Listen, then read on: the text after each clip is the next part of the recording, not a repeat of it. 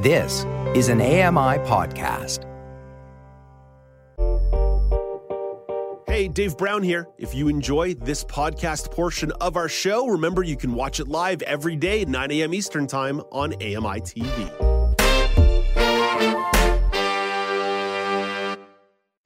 Good morning. It's Monday, November the 14th, 2022. Welcome to Now with Dave Brown coming to you on AMI TV. I'm Dave Brown. Let's hit the horns and go.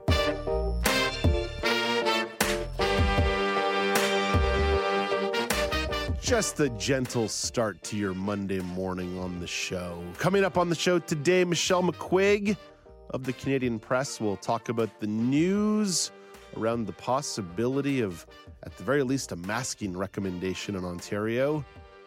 Maybe even more, as Dr. Kieran Moore expected to speak later today. Alex Smythe will report live from the Ontario Disability Employment Network's 2022 Rethinking Disability Conference.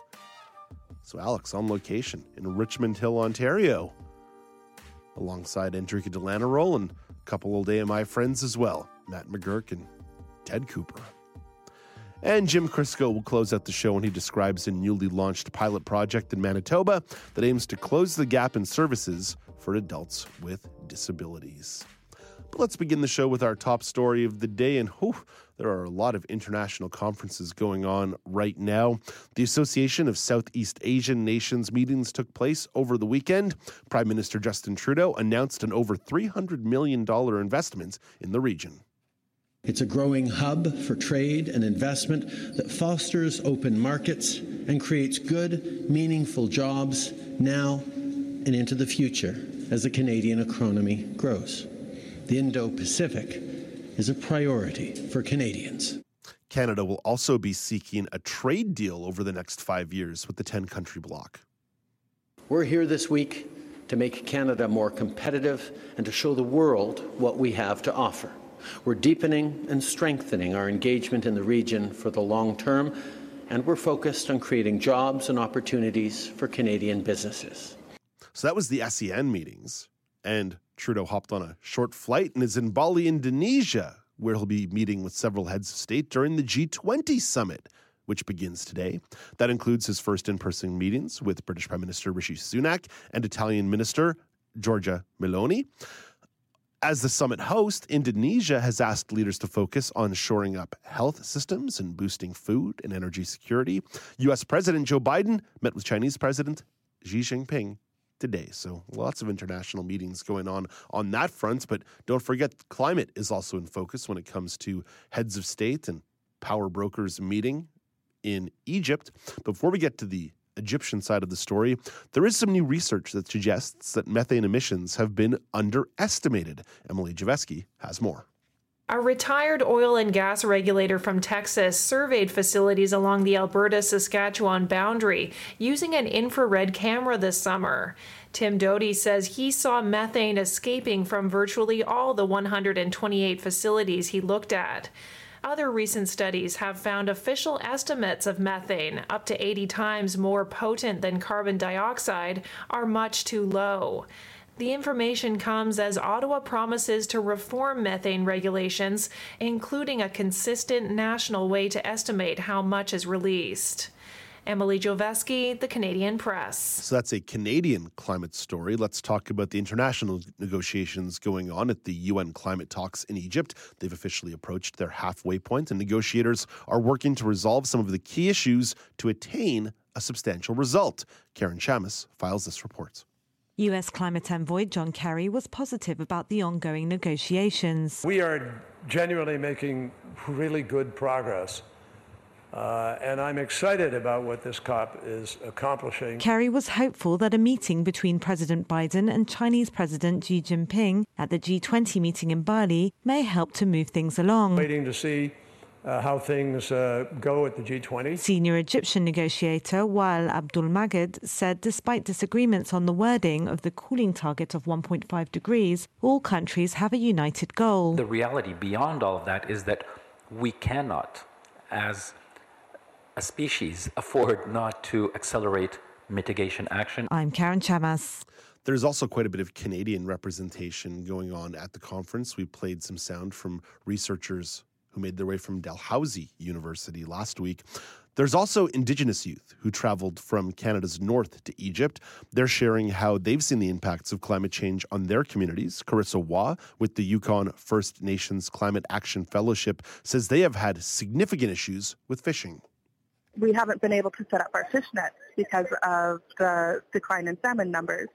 And with that, we are losing our connection to our culture. We aren't able to set up that net and teach the younger generation how to go and set up the net, how to take the fish out of the net, and how to fillet it and feed the community.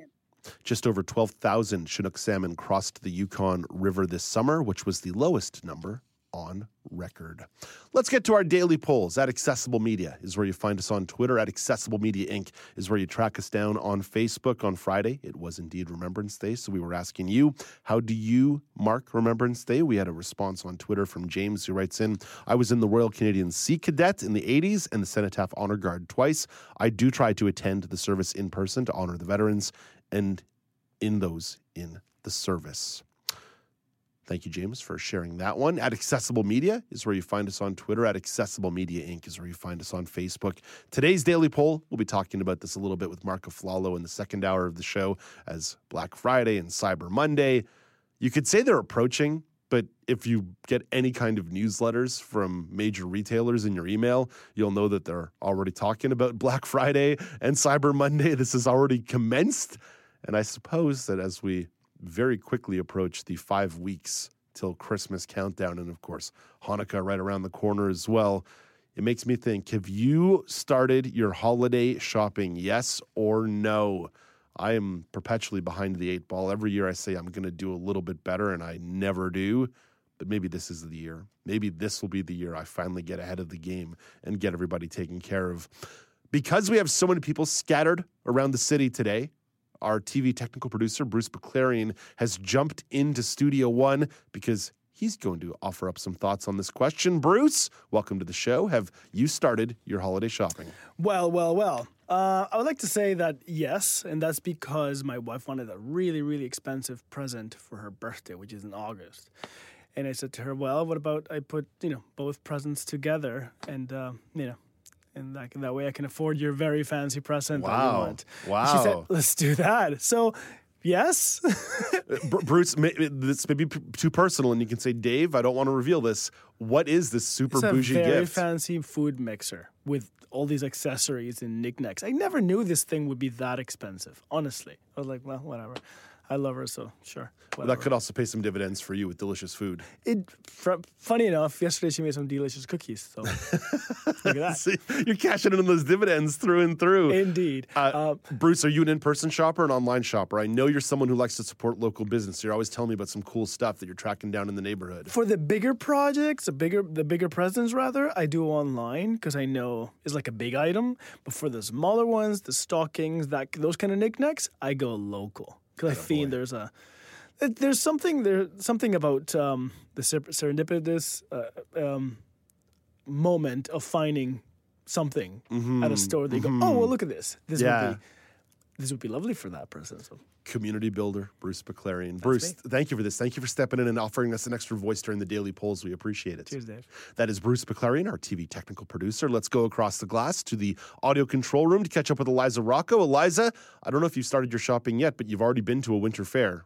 I have, I have. So I've kind of started my shopping.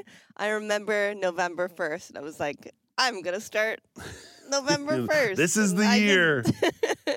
Maybe next year. But I, I, why I say I've kind of started is because I like to make a very long list of names and under those names, potential presents for those people. So I've started that part, which is not the actual shopping, but it's my shopping plan. It's preparation. Yeah. So I think it counts in a re- weird way. oh, it certainly does. Thank you. Thank you. So that list has been started. It is not finished, but it's been started.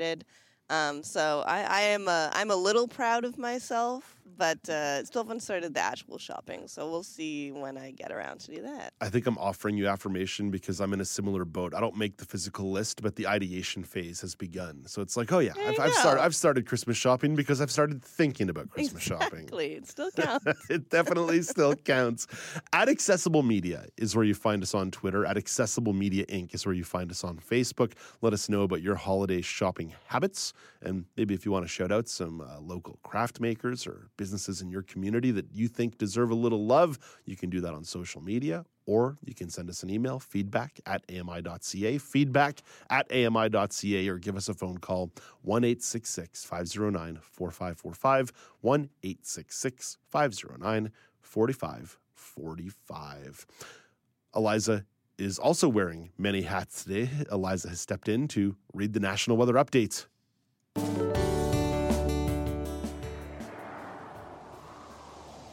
Here is your AMI National Weather Report from Environment Canada. First up, in St. John's, Newfoundland, there's rain with uh, 10 millimeters of rain, in fact, and a high of 7. In Halifax, Nova Scotia, it's mainly cloudy with a 30% chance of showers or drizzle this morning and a temperature falling to plus 5 this afternoon. And in Montreal, it's sunny, becoming a mix of sun and cloud this morning. The high is plus 1, but with a wind chill, it's minus 9 this morning. And in Ottawa, Ontario, it's mainly cloudy, 30% chance of flurries this morning, a high of plus 1, but with that wind chill, it feels like minus 10 this morning. And here in Toronto, it's a mix of sun and cloud. High is plus 4, but again with wind chill, it's minus 4 this morning.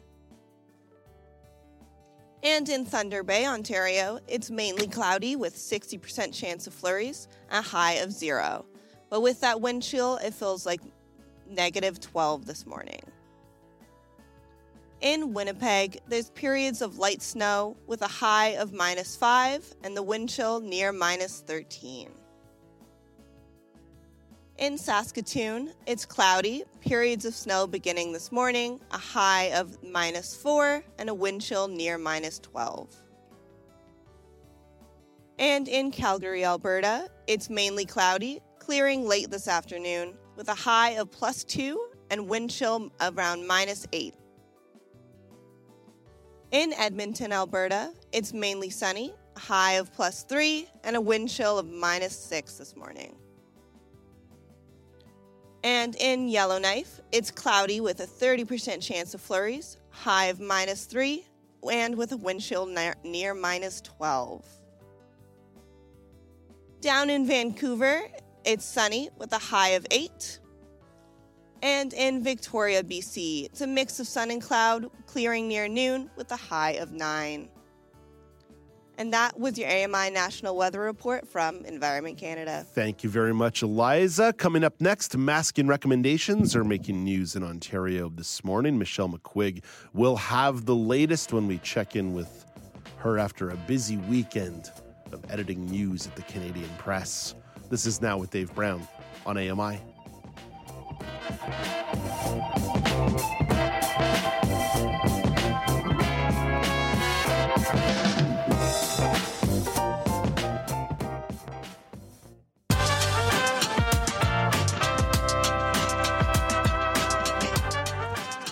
Welcome back. It's now with Dave Brown on AMI. Let's take a closer look at what's happening around the country with Canadian Press Weekend News editor Michelle McQuigg. Hey, good morning, Michelle. Good morning, Dave. So, Michelle, we've got a couple stories out of Ontario and one out of BC. Let's begin with masking in Ontario. The top doctor mm-hmm. of the province will be holding a press conference later today. What's expected? Actually, it's even happening as we speak. Ooh. Yeah. Um, so, what is expected? We got confirmation. My colleague Liam Casey nailed this down over the weekend that he, uh, Dr. Kieran Moore, who's the chief medical officer here in Ontario, is expected to recommend that the public start masking up. But he is not actually going to impose a masking mandate. So he's, it's a it's a hard recommendation. Apparently, we don't have the exact terms of the announcement yet, but the mandate does appear to be off the table. And uh, anytime we tried to dig in a little bit on more of this, we haven't had a chance to to pose those questions to the chief medical officer himself.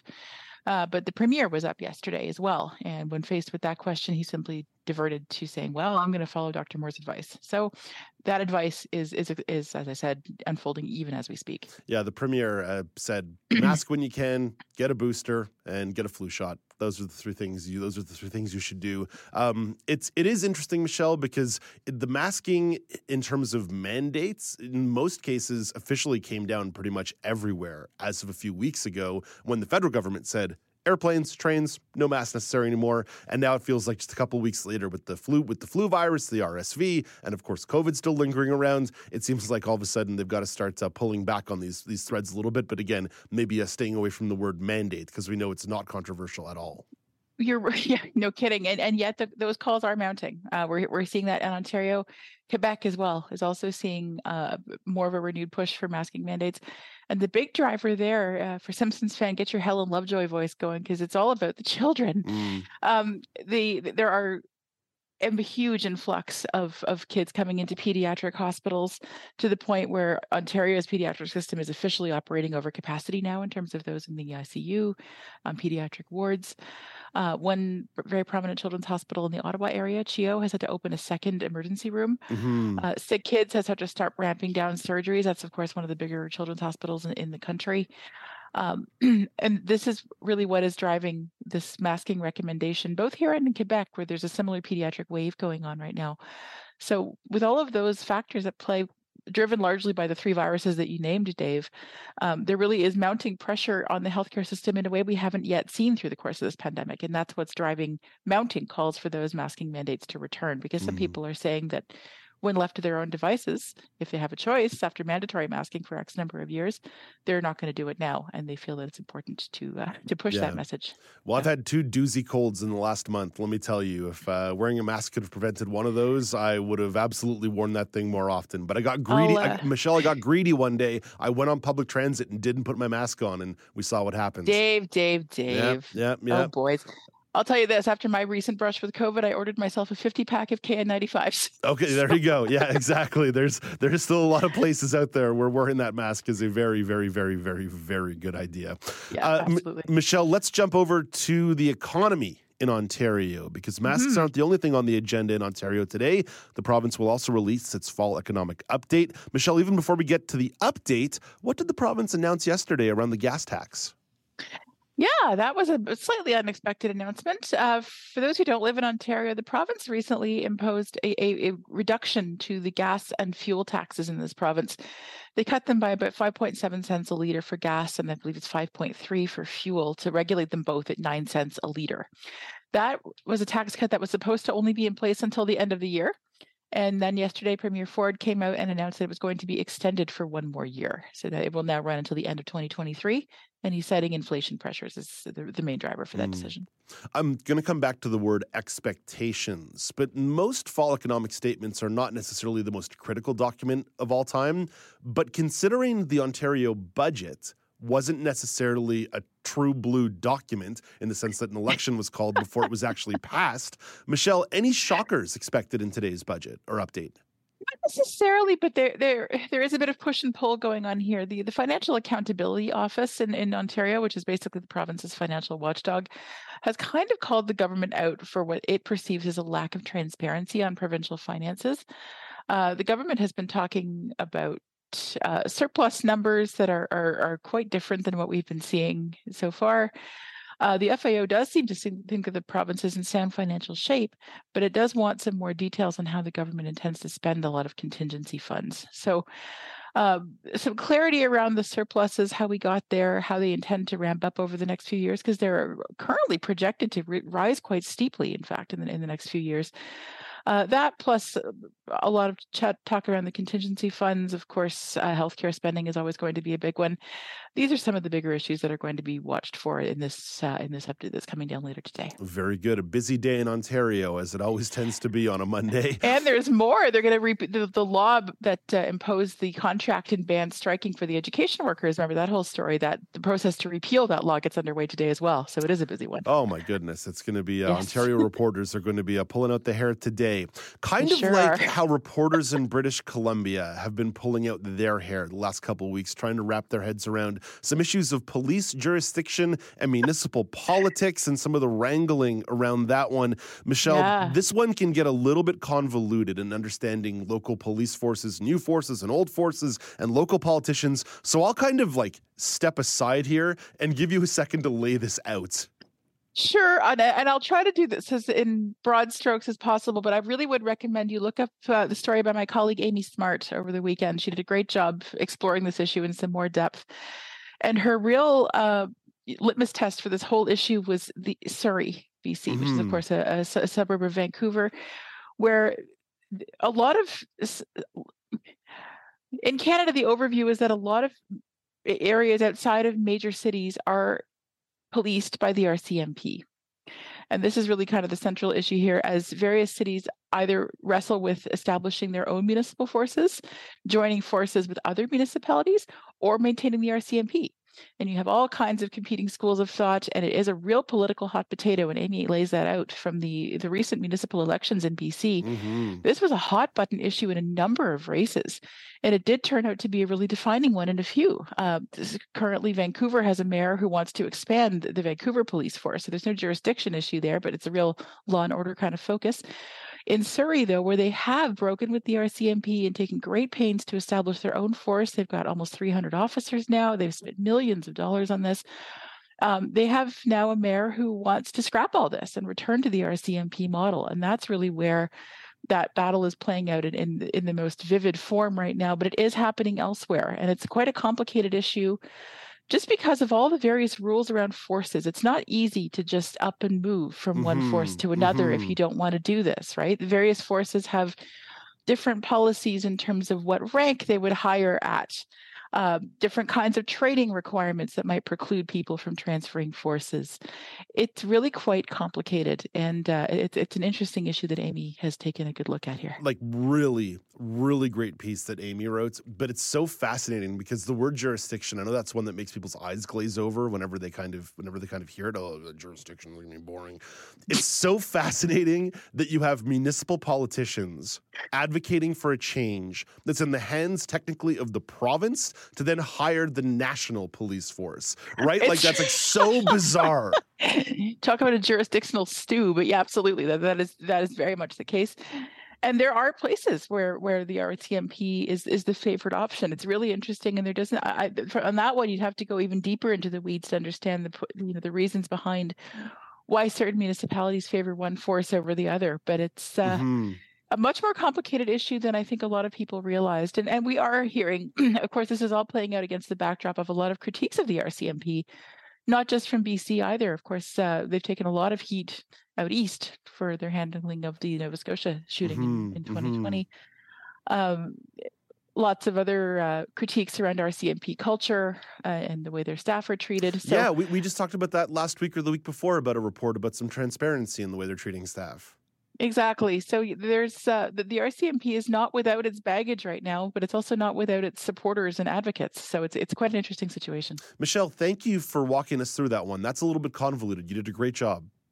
Thank you very much. But go read Amy's story. Go read Amy's story. Did, Go- did a better job than me. So. Yeah, go read Amy Smart's story. It was excellent, excellent, excellent. Michelle, I won't be here on Friday, officially on vacation, so you have a fun time on the Oh. news panel with Joita and Alex. Thank you, and you have a great break. Oof, going to Montreal. So uh, break indeed.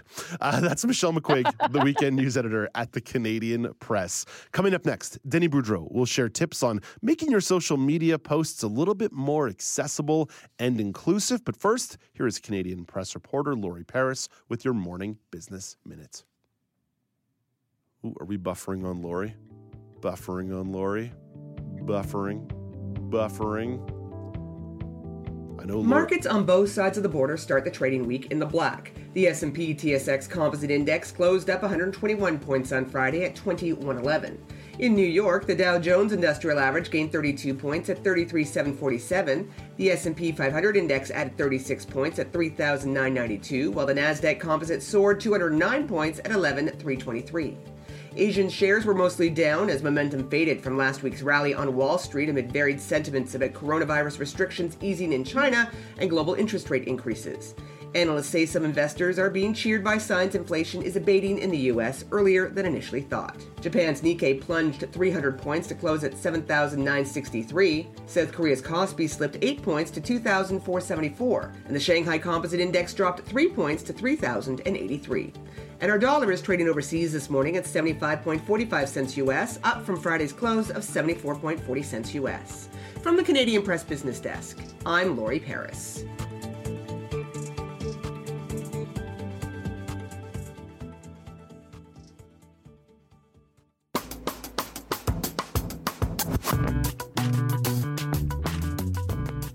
Welcome back. It's now with Dave Brown on AMI. Let's revisit the issue of Twitter laying off a huge chunk of their accessibility team.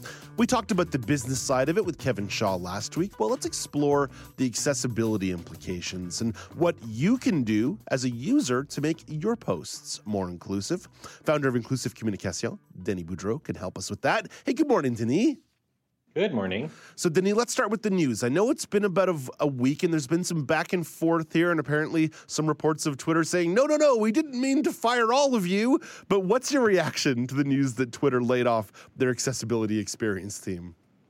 Well, I mean, I'm, I'm, I'm devastated, like a lot of people who have been spending a lot of their time on Twitter over the last 15 or so years. Um, Twitter had grown to be one of the more accessible platforms, uh, like a small but mighty team uh, led by Gerald uh, Gerard Cohen, um, had, had really built a uh, an accessible platform with a lot of considerations for accessibility, um, and and yeah, I mean the new owner axing the entire team, well, axing thousands of people, as you know, but the entire accessibility team sends a pretty negative message as to how you know that matters to him and you know how the ability of people who need accessibility to also be factored in and considered it, it says quite a bit about that among other things.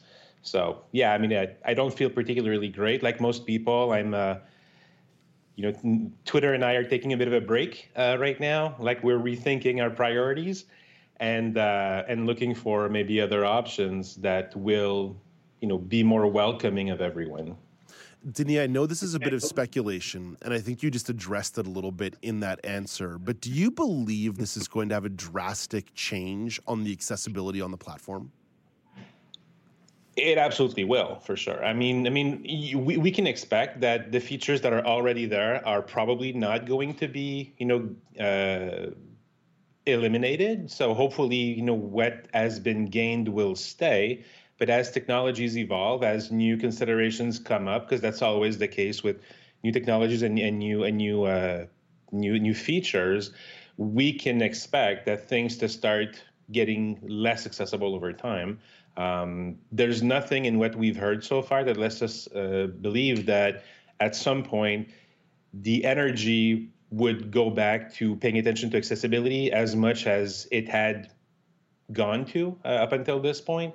Um, accessibility was never really something that Twitter said, we're going to do this. You had people internally who said, I care about this, I'm going to start doing it uh, in my work, and I'm going to try to you know, influence other people to do that. And that's how a team ultimately came together. It was very much driven by uh, like a grassroots effort within within Twitter. And with you know half the team, half half of Twitter basically having been fired, and rumors of people being brought back only because they need they realize that they actually need to be able to make a transition towards a new team. It's it's doubtful that will that it will it will go back to being as accessible or, or as devoted to accessible as it was before yeah, it's it's pretty disheartening. There's there's no doubt, doubt about that, and the, the conversations that you've seen from people who formed a community on Twitter the last in the last week or so. Oof, man, it's it's pretty devastating when you see uh, when you yeah. see those kinds of reactions pouring in.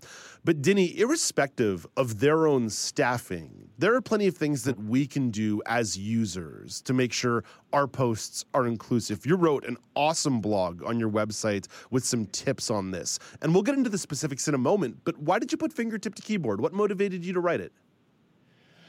Well, I mean, it's it's what I talk about every day. So so you know, talking about inclusion, talking about accessibility in different contexts is what I do most of my I spend most of my time on. So it was it just became a, a another area of interest at some point to say, okay, so I keep talking to my clients, that whoever will want to listen to me, about the importance of being inclusive in the way we communicate. Um, a lot of us do communicate through social media. So there's a lot of really basic things that we can do to make sure that the way that we communicate our message to our audience, whether it's on social or it's in another another format or platform, actually has a better chance to reaching more people and, and, meeting their expectations and needs. So that was that was basically the motivation behind it, but also seeing a lot of brands out there, uh, you know, being completely clueless about accessibility and putting information out there in a format that is either completely inaccessible or in some cases downright, um, you know, offensive to some people because of the words that they use, because of the way that they provide their information, because of the things that they forget to do. Um, so it was about you know raising awareness. It was about education um, and and helping try to help um, mm. you know that that, that particular uh, initiative move forward with with more awareness. Denis, there were some really great suggestions that I liked, and some of them were just very simple and straightforward. For example, making sure to capitalize each word in a hashtag. I remember the yeah. first time somebody explained that to me, I was like, Oh, that's so brilliant. It makes it easier to read for a user with sight. It makes it easier to read for a screen reader, a screen reader. Like bing bing, that's a win-win for everybody involved. It's like such great advice. But you dove a bit deeper here as well. For example, uh, one that you mentioned, and I really need your help with it. What does it mean to turn a visual asset to grayscale?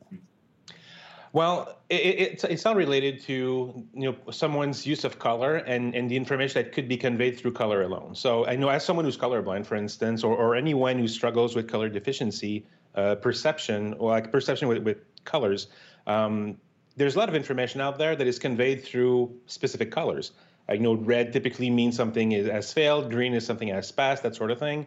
Um, and and when you turn a particular visual asset to grayscale if you run a grayscale filter i mean there, there's you know tons of them online that will turn your images or, or software like powerpoint that will allow you to turn everything to grayscale in, in your in your slide you can or, or your website even you can see if the information that you conveyed through colors still makes sense when the colors are gone that's basically what that is so if you're conveying a say a, you have a, a picture of a, of a pie chart and you have four or five different slices in that pie chart of different colors and you relate these colors to a little legend on the left hand side or right hand side, you know, with the colors, most people are going to be able to to you know correlate things.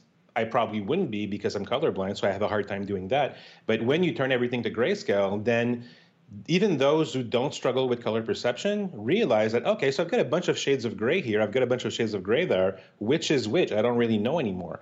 So it's really about being able to identify if the information that you convey really only is conveyed through color. And if it's that's the case, then you need to support it with something else so that when the color is not a way for someone to understand what's going on, then they have something else to, like another fallback, so that they can still understand what uh, what we're, we're conveying through that information.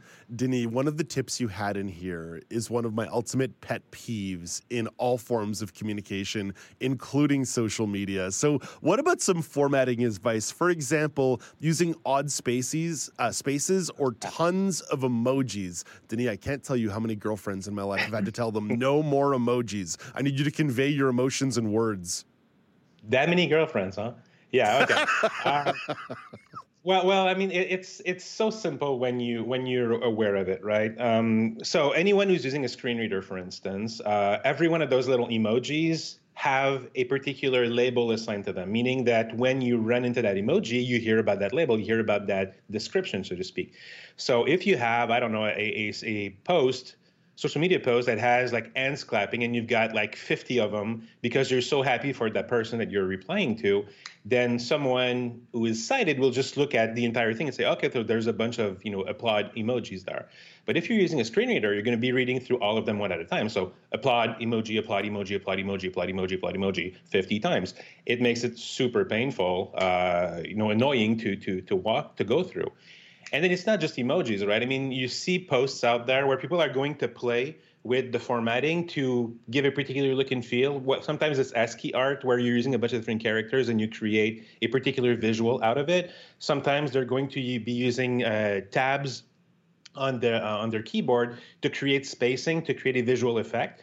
And you know, visually again, it makes sense. But when you're going through this with a screen reader, you're basically linearizing the entire thing. So the the meaning is lost, and all you get is a bunch of gibberish that really makes no sense. So the post is completely lost on someone who does not rely on vision to be able to see what's going on. And, and, and, and what I was saying in the post basically is that a much smarter way, much more inclusive way to do this would be use all these things the way that you want to, but why wouldn't you turn the entire thing into an image so that everybody gets an image. So visually, it's the same thing. And for someone using a screen reader, then you know the alt text that you can put to that image becomes a fallback to the very awful experience you would have otherwise. Mm. So that that's the general idea behind it. Denis, what about managing links? Because one of the great things about social media is, hey, come read this, come watch that. Here's a link. And sometimes when you, I mean, you just use the word gibberish. There's so much gibberish when you see a link getting posted. Yeah, well, again, it's it's about it's about awareness. Um, you want the links to be meaningful, and, and, oftentimes links are going to be, you know, they they make sense within context.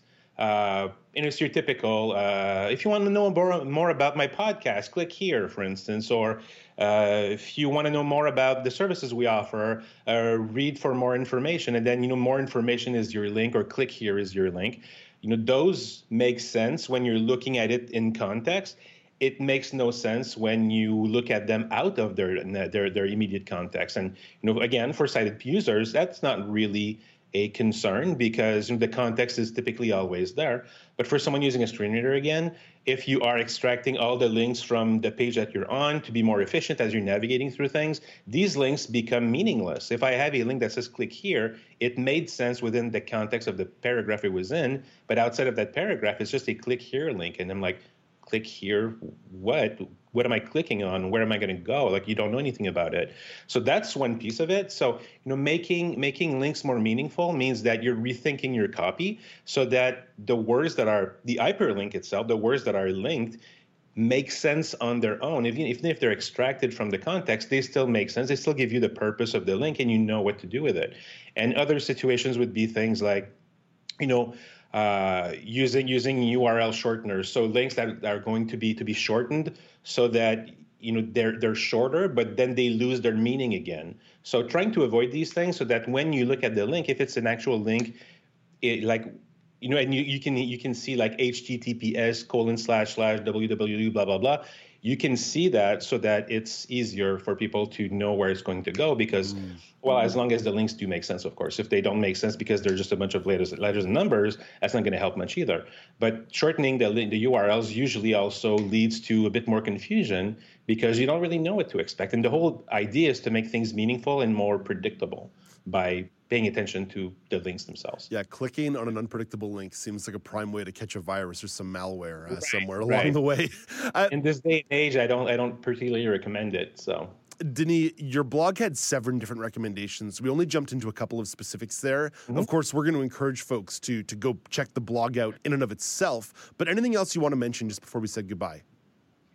Uh, well, there, there's a bunch of other things, of course. Uh, you know, I quickly mentioned something about describing images when we talked about you know turning the emojis into an, into an image and all that good stuff. Uh, so if you are on a platform, social media platform that offers the ability to uh, add alt text to the visuals that you upload, you should definitely do that.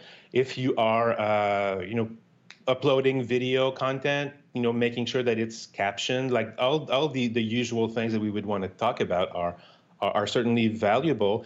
I would maybe maybe maybe do a shout out to um, Accessible Social. Um, so the author's name is Alexa Heinrich, I think, but our website is accessible.social.com, if I'm not mistaken. And she has this really big uh, resource that has become a bit of a be a bit of a reference really for social media accessibility. So if anyone's watching that is responsible for you know accessibility on their for their social media platforms or, or, or, brand in general, it's a really great resource to go and, and learn more about accessibility, more about inclusion. So I would I would actually put the uh, you know the the light on her resource uh, much more than than my little blog post there because it's a lot more exhaustive, I'd say. Denis, you're too humble for your own good, but absolutely, we appreciate the curation on that front. Have a great day, and we'll talk to you in a couple weeks. You as well. Thank you very much. That's Denis Boudreau, the founder of Inclusive Communication. Coming up after the break, Amy Amantea will offer up a review of the Netflix filler, thriller, not filler, thriller, Lou, which stars Allison Janney. But first, we just talked about some of the accessibility issues on Twitter, but what's the economic situation after the ownership changeover? Chuck Sivertsen has that angle in Tech Trends.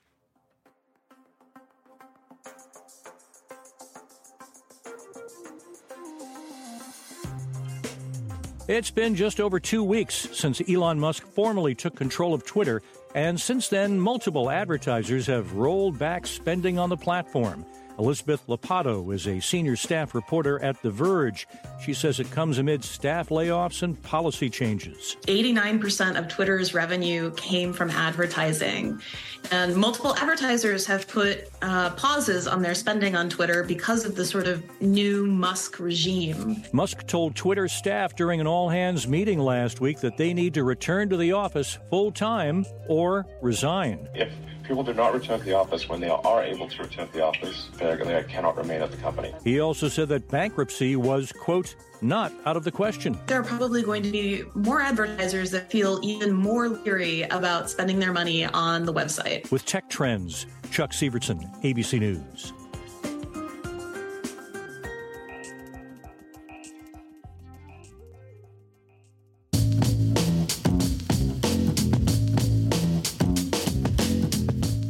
Welcome back. It's now with Dave Brown on AMI. It's a Monday movie review with Amy Amantea. But just before we bring in Amy for her thoughts on the Netflix thriller Lou, we've got a clip from the movie. In the clip, a mom tucks her daughter in on a stormy night when the lights go out. The mom leaves to restore the power. Meanwhile, an unknown person breaks into the home and the mom finds that her daughter has gone missing. The mother runs to a neighbor who appears with a gun in hand. Together, the mom and neighbor begin to search outside in the rain. Let's roll the clip. I'm scared. Do you want to sleep with me tonight?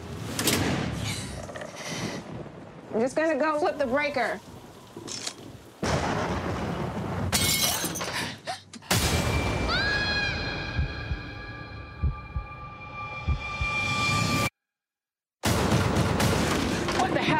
My daughter. Hold on. Who did?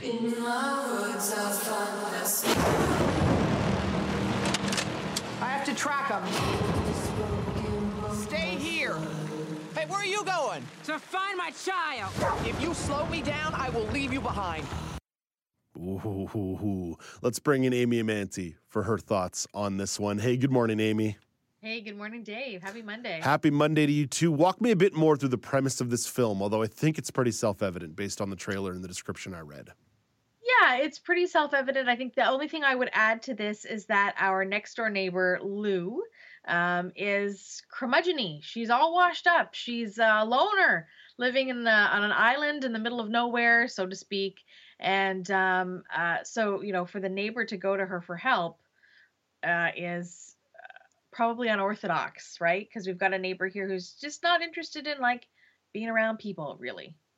Okay, I like that. All right, there we go. We understand now. We're searching for a lost daughter. We've got a curmudgeonly neighbor. No man is an island, so to speak.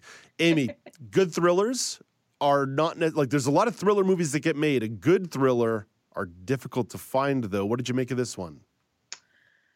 Oh, well, that's a difficult question for me because I like thrillers. Um, so I pretty much will watch any of them, even if they're kind of a wah wah kind of thriller. Um, this one wasn't, it wasn't too bad for me. It, it's short, which for me was um, both good and bad, if I you like can imagine. that. I like that. I like a short movie. I, I like a short movie too, but I there were moments where I thought that the plot unfolded just a little too fast. That Mm. it could have hold held us in these moments of suspense instead of it's like, oh, there are all the puzzle pieces. Oh, okay, great. Now I know where this is going. Blah blah blah blah blah. So you know, once you get uh, a certain way into the film, everything starts to unravel in a really fast way, and, and a part of me wanted it to stop and just, ooh, we could have nurtured that moment just a little bit more. Let it breathe. But yeah, exactly. Let it breathe just a little bit. Yeah, th- there's something to be said about efficiency, though. Too many, too many directors these days are bloating their movies. It's nice Oh. to maybe see an overcorrection the other way.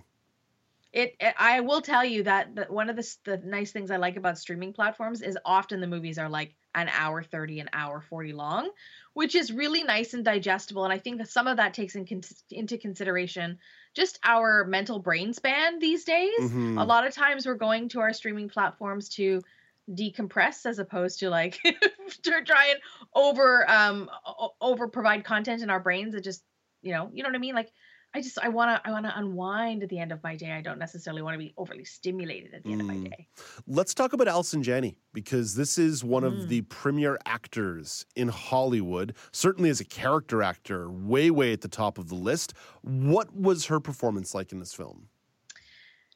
Do you know I, i've been uh, a big fan of allison janney's for a long time um, she has played central characters comedic characters dramatic characters i even remember her back to playing a character in um, oh the movie's gonna escape me but she she's um american beauty it was american beauty um and she was playing uh the mom in american beauty and she had like Wasn't that Annette, lines. wasn't that a Annette Betting? No no annette Bening was in that as well but allison janney played the mother of the teen boy that lived next door Oh yeah. and okay, she had yeah. barely two lines and it was all about gaze and body language and to, to, to talk about where that character was coming from in those moments and i it was the first time it was a long time ago obviously that movie is over 20 years now but the first time i was watching an actor that i thought wow you don't even really need to use your words to be able to convey what's going on in this moment for this character so Allison janney takes us on a bit of a roller coaster turn um, in this particular thing. I did think that it tended to land a little bit more on the curmudgeon um, because, you know, we liked characters that are nuanced. And as the plot unfolds and as we learn to uh, figure out what the relationship is between all these many characters, I did think that there were some moments where we could have been. We were could we could have been uplifted a little bit by some humanity in this character instead of it Mm. all being like um, you're a burden. I'm chasing, you know, I'm looking for your child, but you're a burden kind of attitude. What about Janney's counterpart on screen, uh, Jurnee Smollett? Yeah, again, um, not a, not an actor I've seen in a ton of things, um, but this is also the beauty of something like a streaming service where you get to be exposed to more actors, and I think that that for this particular actor, they will grow in popularity. They were um, they're a mixed race actor and uh, really um, able to captivate the screen in a very nice way. Counterbalances Janney to a certain extent because we see more of a emotional roller coaster between this character of the mom than we do between the character of Janney. And I don't want to give it away. Mhm, I won't give it mhm. away. But you but you as you start as the plot starts to unfold, you'll start to see the character change in the mom, but not the neighbor. And for me, I was like, oh, I need that the neighbor to sort of be a little bit more on the on the side of the mom. What about some other elements of this movie that stood out to you? Uh, I think cinematographically, that's so funny to say for a blind person to say cinematographically. It looks beautiful. After, after we talked about aesthetics last week in the Mila Kunis movie, today we're talking about cinematography. Yeah, absolutely. know. Blind people reviewing movies through and through. It's I I mean uh, like from an uh, even just if you look at it from an audio cinematography p- perspective, right? This is it's a dark stormy night, and boy did I feel like I was like like hunting in my own backyard and the trails behind my own house um, for this missing child. So that sort of immersive environment felt really really interesting to me. Of course, I did a little bit of research as I always do, and it turns out that this was filmed in Vancouver. No surprise there. Um, anytime there's a dark rainy forest in a movie, it always seems to be filmed in Vancouver.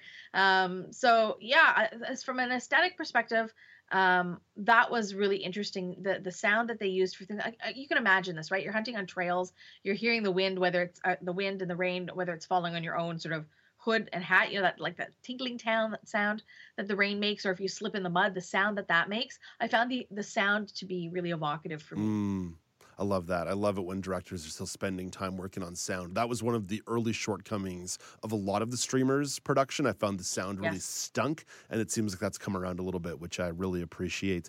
Amy, any other production facts that uh, stood out to you?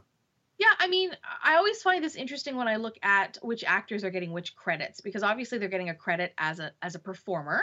Um, you expect that, but oftentimes you may notice that actors get credits for things like an executive producer role. Um, and uh, way, way, way back in my early days of working in the film industry, I always thought to myself, why would they be actor and executive producer and what's the difference between executive producer and producer and sort of it was all summed up for me in in in, in one simple package which is well sometimes movies don't have enough money and so they give an actor an executive director's cr- uh, producer's credit Mhm. uh, to sort of up that up that salary a little bit for the film. So both uh, both our, our leading actors in this particular role uh, did receive executive producer credits. I'm sure that there is a couple of other things that an executive producer does on top of that, but uh, for me, every time I see that, I think, okay, so it tells me what the budget is of a film like this, and that you've got, you know, for example, Janney's a, a really high earning actor Mhm. and would probably need a little bit more of a, a salary incentive to do a piece like this. That's what happened with Sandra Bullock in The Blind Side. She took an EP credit instead of uh, her full freight and got points on the movie, and it's been the most profitable movie she's ever made as an Yep. actor uh, for who's been in the biz for 30 years now and has been in some real bangers of movies. And Blind Side, her uh, biggest financial hit. Uh, Amy, what about the audio description? How was it? Yeah, uh, the audio description adds to the suspense. Obviously, uh, in any suspense thriller, I'm sure you're used to this, Dave, where there are lots of these moments of silence where things are happening and you don't quite know why they're happening. Um, and I thought just there were these moments where there could have been. I talk about this a lot in terms of my description because um, the community is sort of balancing now on this line between objective and subjective when when the describer can be subjective um, and how we sort of take that framework and use it as a guideline as opposed to the principle of description. But there's so there's a moment in in this film where the relationship between Janney and the person that uh, Lou, so Lou, the character Lou, and the person who's kidnapped this small child becomes relevant to the audience. But it sort of becomes relative in hints and body language first and uh, and while we are told the body language, we can't relate that to anything. Whereas sighted folks actually can relate what what you know how Lou is uh, uh, looking at this character, for example, in a different way. So we're getting the the, the standard, you know, they move their head, they whatever, and uh, and it doesn't give us a glimpse into that relationship, that little bit of foreshadowing, which I deeply missed because then when the relationship was revealed, I thought, oh my gosh, that's way too fast. It's way too fast. I'm not ready for Mm, that. mm. But there had been this foreshadowing of it through body language, uh, as I was told later, um, and that I felt kind of inequitable in that way. Amy, less than a minute out of 10. How do you rate the movie? I gave it a seven and a half out of ten. Um, it's uh, it's worth a, a watch on an evening. And make sure it's raining outside your house when you watch it. It adds to the atmosphere. Um, but again, it's sort of a one and done kind of watch, and, and, and you're good to go. Yeah, I went to go see the uh, Banshees of Inisherin over the weekend, uh, the new Martin McDonagh movie. It um, was really upsetting and made me really sad, and I don't think I'll watch it again. But the guy makes deeply original movies, so I'll give him credit for that, I suppose. I hear you. We always look at these. Each one of these movies is a piece of art on its own, right? So whether you're looking at a abstract painting or whatnot, you kind of have to interpret it the way you will. Yeah, and just go home and be very upset afterwards. Amy, thank you for this. You're welcome, Dave. That's Amy Manti with a film review of Lou, which you can find streaming on Netflix. And the movie is rated for a pirate. It's rated R. Coming up after the break, I've got the regional news update. This is now with Dave Brown on AMI.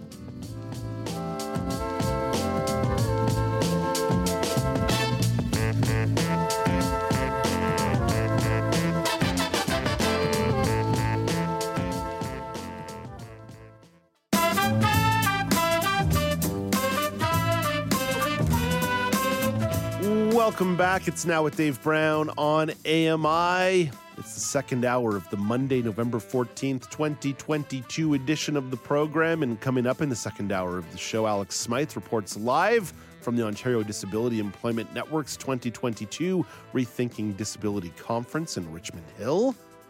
And Jim Crisco will describe a newly launched pilot program in Manitoba that aims to close the gap in services for adults with disabilities. We'll also hear from Mark Aflalo and Brock Richardson. But before we get to any of that, I have the regional news update.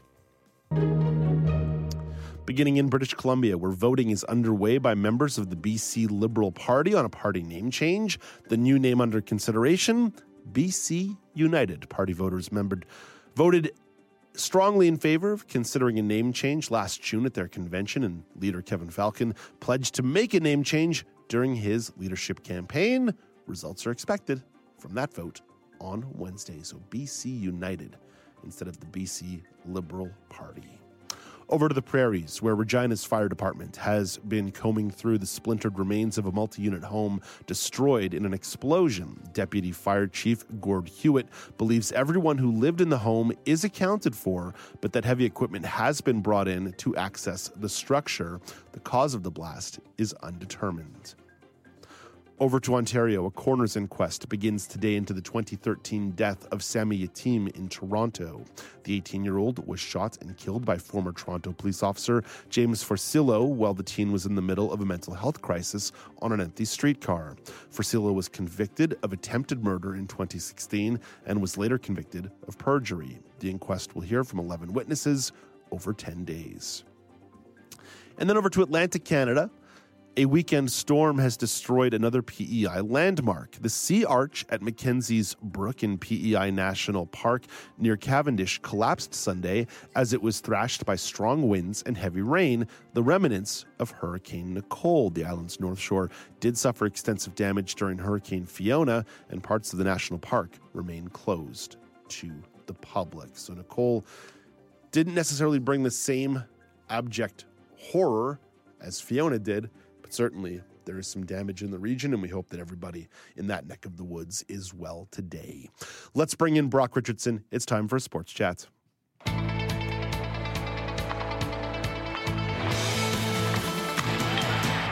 Boy, Brock, from Saturday morning till Sunday night, it was football, football, football. So let's begin with the NFL roundup. And people might be getting a little bit ticked at us. Gosh, every week they're talking about the Buffalo Bills. Can we please get a reprieve? No, no, you cannot, because the Bills and Vikings had the game of the uh-huh. year yesterday with the Vikings winning 33 30 in overtime.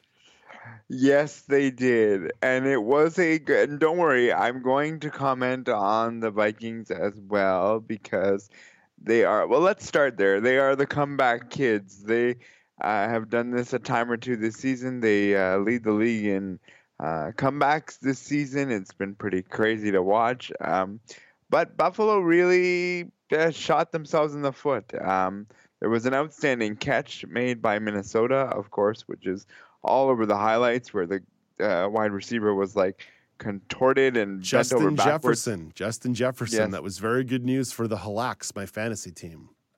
Yes, and so that was a wonderful, wonderful catch uh, by Jefferson, and I didn't think it was going to be made, but it was. And then the Bills made an amazing goal line stand towards the end of the game, and then they screwed up a quarterback sneak. And literally, all that has to happen with a quarterback sneak is hold on to the ball and run with it. The uh, snap did not go off very well. And then we got a touchdown from the Minnesota Vikings, which puts them up by three with like 30, just a little over 40 seconds left, I believe it was. Josh Allen does Josh Allen things, goes down the field and gets the field goal. And then in overtime, um, conveniently throws an interception. So uh, the Buffalo Bills are in a position now where they kind of held their own uh, destiny, if you will, if they took care of business after they beat Kansas City, and now they've fallen with a bunch of teams at the three loss mark, and now you're going to have to do the rest of your work and hope that others uh, lose in order to get the top spot. It's going to be a tough road to run now if you're Buffalo to get that top spot, in my, in my opinion yeah, it may be time to wave bye bye to the bye week in the first week of the playoffs. It looks like Buffalo may end up having to uh, play a home game, but even that's becoming to started to fall into question as after next week, if everything goes properly, the Bills, Jets, and Dolphins will be tied at seven and three in the AFC East. So it's not even a guarantee at this point that the Bills may get a home game, which has to be a little bit concerning to you, Brock, because we know home field advantage is one of the things that Buffalo can hang their hat on because it's like minus twenty five five and three feet of snow during playoff games in mm. Buffalo. Yeah, it is. And the thing that also I was going to hang my hat on with winning that uh, Kansas City game earlier this year was I thought they had the advantage over Kansas City in the home game in the AFC Championship. Not that I was, you know, putting the uh, cart before the horse necessarily, but I really thought that that would be the uh, toughest game. I did recognize that Minnesota was going to be a tough game, but I thought when you were up 21 uh, 10 at one point, mm-hmm, you were mm-hmm. going to be mm-hmm. able to to do this. And one of the stats, Dave, that I want to throw out there for Buffalo is that Josh Allen is now two and eight in one score games going back to last season. Yikes. What, if anything, does that mean to you when you look at Josh Allen? Well, we talked about this last week, Brock. It seems like in a lot of big moments when he's trailing late, there are a lot of mistakes that he makes. The interception that he threw in overtime yesterday was awful. The interception he threw earlier in the fourth quarter was awful. Fumbling the snap in his own end zone when all he had to do was push forward to gain one yard and run out the clock was awful. There was a lot of stuff yesterday that looked like that that form of Josh Allen from a couple of years ago that was a very mistake-ridden quarterback.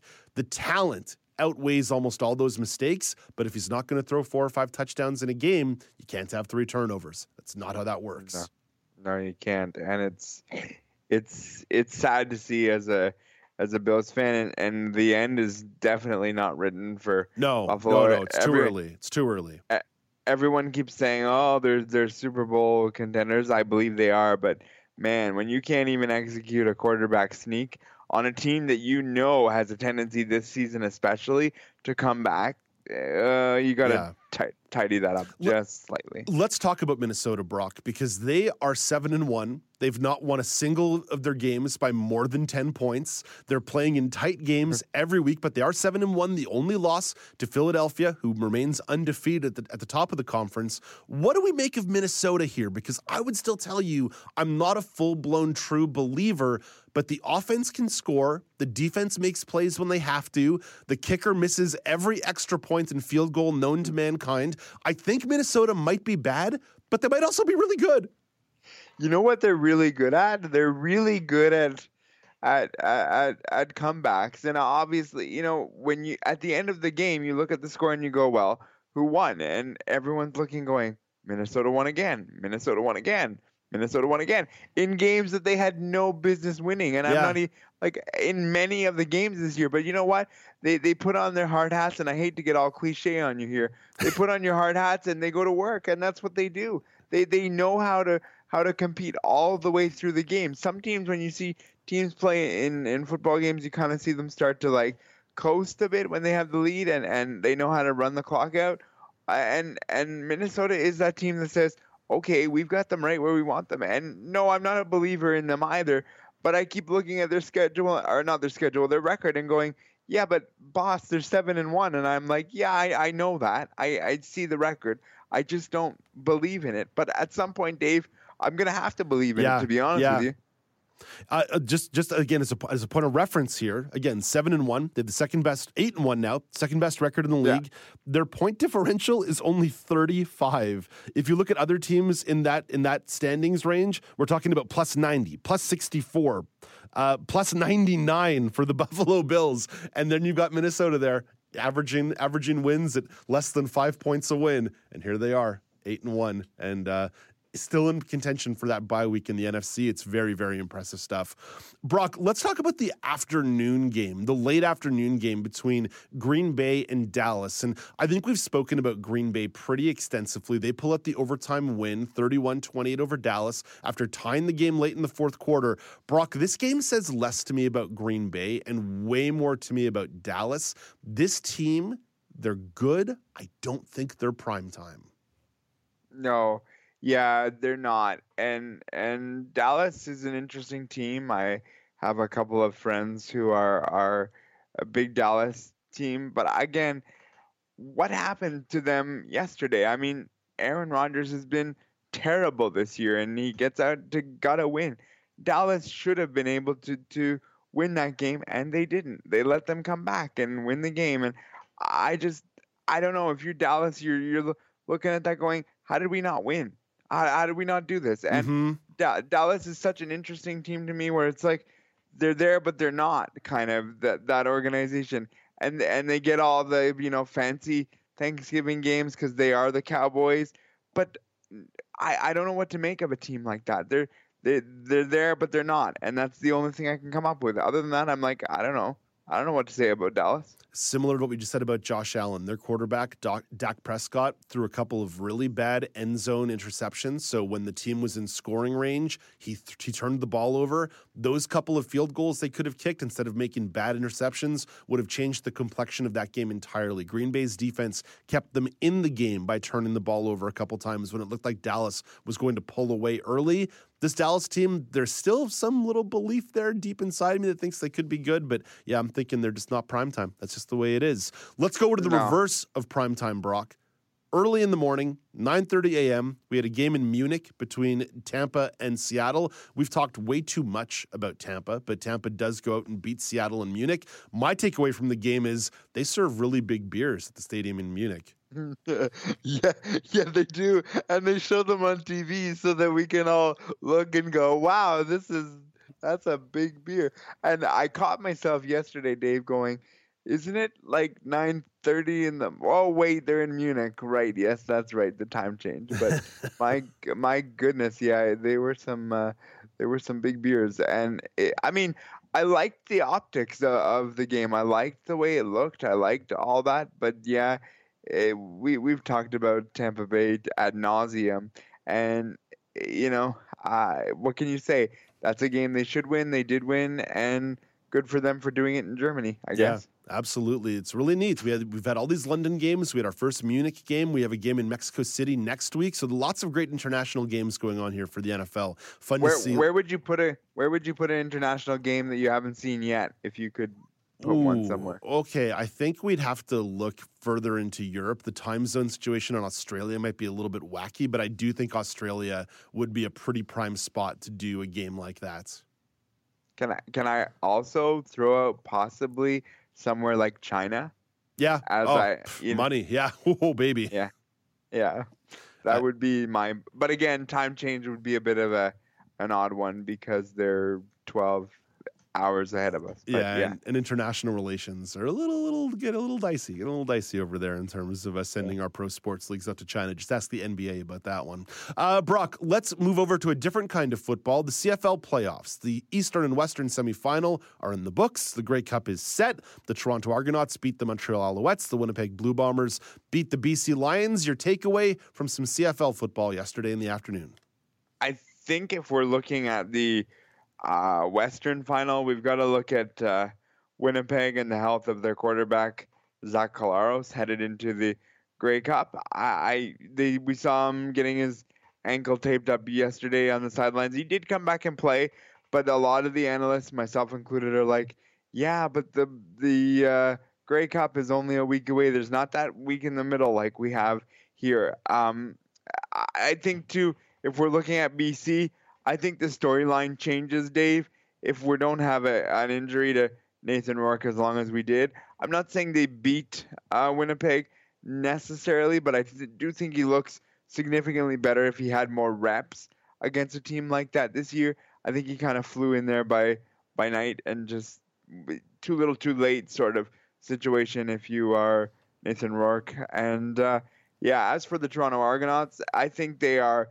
massive massive underdogs. I think we are looking at a team who did what they had to do in the East. The West is no comparison, as we've chatted about on this program. I would be absolutely surprised if we're talking about the Toronto Argonauts uh, winning the Grey Cup, but I've been surprised before. Mm-hmm. And hey, at the end of it all, they are the top of the East.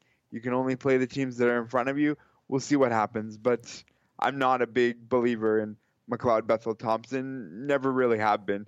To me, I look at this and I say, well, he played the division in front of him and has done what he had to do. But we'll see when push comes to shove at the Grey Cup. The one thing Toronto did yesterday is they moved the ball downfield with big chunk plays. If you can do that this week in Regina, it's going to change the whole operation of that game.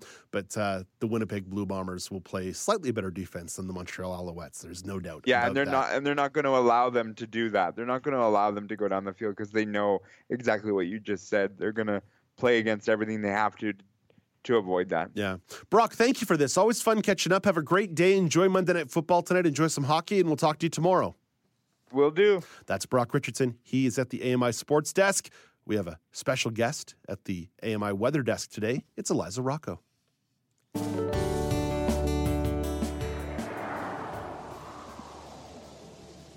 Here is your AMI National Weather Report from Environment Canada.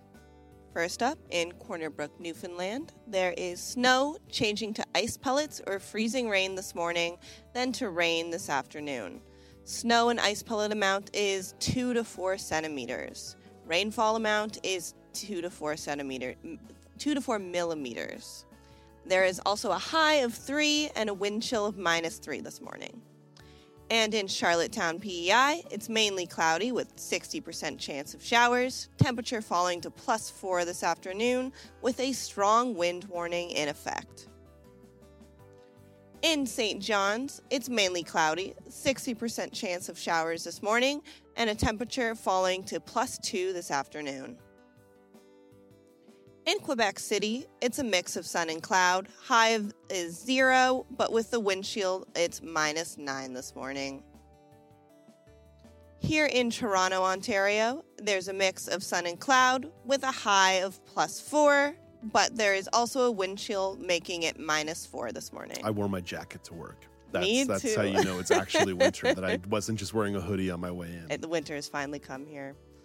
In Sault Ste. Marie, it's mainly cloudy with wind up to 15 kilometers an hour. The high is zero, but with a wind chill, it's minus six. In Brandon, Manitoba, there's periods of light snow with a high of minus five, but the wind chill makes it minus 16 this morning and minus 10 this afternoon.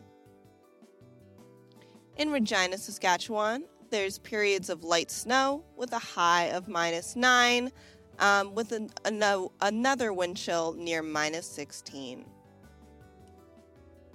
And in Lethbridge, Alberta, it's a mix of sun and cloud, 60% chance of flurries this morning, a high of plus 1, but with that wind chill, it's minus 11 this afternoon. And in Red Deer, Alberta, there's a mix of sun and cloud, a high of plus 2, but with that wind chill, it's minus 11 this afternoon. In Whitehorse, Yukon, there's a mix of sun and cloud and a high of 6 degrees. And in Kelowna, BC, it's mainly cloudy, clearing near noon with a high of minus 2 and a wind chill of minus 6 this morning and a minus 11 this afternoon. And down in Vancouver, BC, it's sunny with a high of 8 degrees.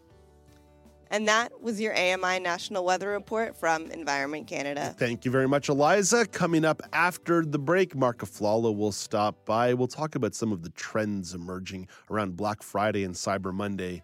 You know, how we're already getting the deals, emails sent to us now, 10 days before Black Friday even begins, two weeks before Black Monday, well, Cyber Monday. So we'll talk about that with Mark Aflalo. This is Now with Dave Brown on AMI.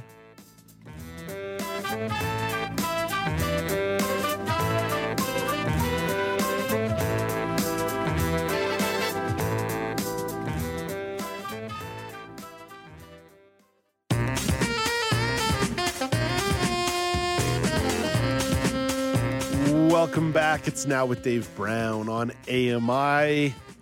Let's talk about Black Friday and Cyber Monday. Yes, there's still a little ways away, but a cursory check of your email box will tell you that retailers already want them on your radar. So let's play their game as we talk about that with Mark Aflalo of Double Tap TV. Hey, good morning, Mark. Hey, how are you? I'm good. I always like talking about a bit of retail therapy. Every now and then we indulge over here. Uh, Mark, Black Friday, Cyber Monday, these are American concepts. Why do you think they finally seeped their way into the Canadian consumer consciousness? Oh, we're just greedy. I mean, we didn't have enough with uh with our, our Boxing Day, which they look at us in the states and say, "What is that strange holiday in which you start line up for stuff?" Oh, it's just like our Black Friday. Honestly, why, you know, would y'all inter- why would y'all shop after the holidays? I know that's strange, isn't it? Um, it's you know, Black Friday uh, and Cyber Monday really because of the internet have become a worldwide phenomenon. This is way more than just the U.S. Yes, the deals in the states cross border are absolutely insane in some cases, but it's trickled out in pr- pretty much everywhere else in the world. And and you know, us being the closest neighbor to the U.S., we definitely hop on board this bandwagon. And I think in the last two years too, if you look at just the advent of shopping from home, the the growth of the online portion of this kind of Cyber Monday and Black Friday kind of blend into each other.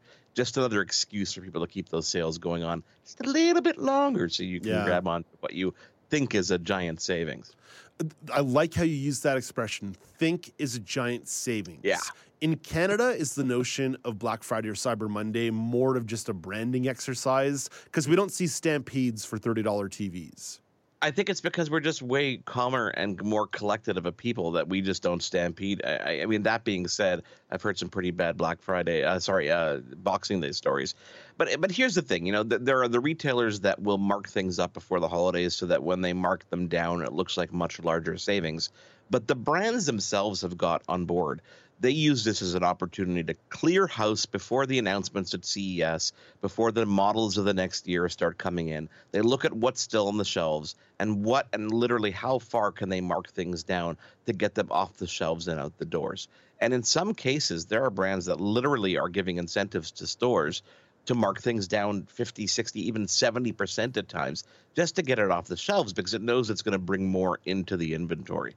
So at the end of the day, this is a combination of really good branding and an opportunity for some brands to really kind of take advantage of it and say, okay, let's clear house here. As mentioned, a small check of the promotions portion of my Gmail account is just loaded with the expression Black Friday and Cyber Monday already popping up, promo codes, etc. Is it worth waiting these next 10 days or two weeks till the actual days themselves? Or is there actually an opportunity to be found right now?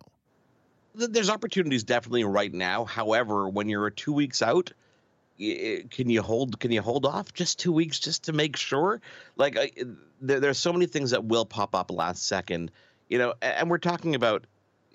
I mean, across the board, this goes from makeup to pharmacy to televisions to electronics. That you know, if you can hold on for ten days, you can do it. I know you can do it. I'm talking to my wife. You can hold off for ten days. Um, you may just be able to find that thing for maybe 10 15 20 dollars cheaper which in some cases especially when you're shopping for holidays is a big savings across the board you know i have friends who have families with you know six children i mean god bless them for having families with six children but i mean every penny saved Yeah, is yeah. a gift for somebody else so it is worth it to hang off and see what's going on that being said it's hard because marketing wise they really kind of tug at your emotions and your purse strings by saying oh this is our last opportunity even though you know you know two days later it's going to be your your second last opportunity Mm. then your third last opportunity Right. i mean retail retail really has come to a point now where you can go try to buy something not check out come back an hour later and know you're going to get a coupon of some kind. Mhm, like it's just going to mhm, happen. This is yeah. now common practice. So when it comes to sales like this that do happen once a year it's worthwhile hanging off especially if you've got that specific item on your list and it's not going to disappear entirely and you're going to kick yourself for it. But definitely i would say wait Yeah, it's it's wild. Even the web browsers now are like, "Would you like us to please search for coupons before you check out?" Next thing you know, they're of course i mean there's, there's companies that have made their living wild. off that i mean yeah, honey.com Yeah, you know they have browser plugins that just do that so yeah definitely Although, Mark, there are consequences to waiting. I saw this dope Montreal Expos cap online last Monday. I waited, and then it was all sold out by Wednesday. So you know, sometimes you gotta, sometimes you gotta pounce. Sometimes when you Well, see yeah. something you like, you gotta get it. Well yeah because then it's going to add up on ebay for three times the price and that Mhm. doesn't really work in your favor dave No, no. so sometimes you gotta pounce. Sometimes you can't wait. Mark, what about uh, you mentioned that there's broad-based savings across multiple sectors. Yeah. Are there any particular categories that you suggest people are keeping a keen eye towards? There's two in particular, and, and that is TVs. It's always TVs. And the reason I say televisions is because there's always a one year cycle. They always upgrade. There's CES around the corner. There are going to be new announcements. There are going to be models that are coming out, and they want to get them off the shelves. That being said, there's also a giant profit margin on televisions. So what you see in store is probably you know 20 times what they actually cost to to, to manufacture. So there's lots and lots of savings when it comes to actual televisions and computers, like laptops uh, across the board, are one of those categories that there are incredible, incredible savings because of the incredible profit margin and because of the cycle. it's all about that cycle. Yeah, it's so funny. I've got a laptop that literally is gathering dust on my bookshelf at home, It's sitting next to my desktop because when I'm at home, I like using my desktop, bigger screen, more comfortable. Blah blah blah blah blah blah blah. You don't need the full. You don't need the full justification. But it's so funny because every time one of these retailers flashes me a cheap laptop, I'm like. Maybe I do hmm. want a new laptop for three hundred dollars, and it's like, no, Dave, you don't. You don't use the one you currently have. We are such um, habitual and um, what's the word? Uh, it, it, let's just say it's very easy to influence us. Yeah, we human beings are not very complex characters.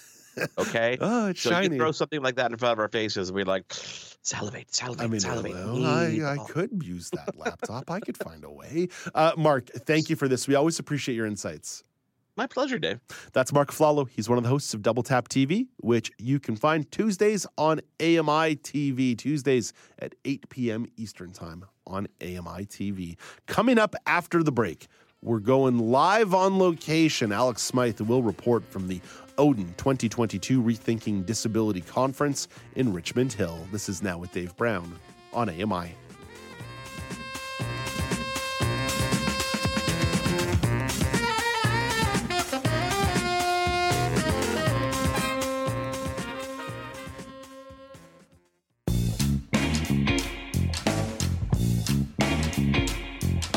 Welcome back. It's now with Dave Brown on AMI.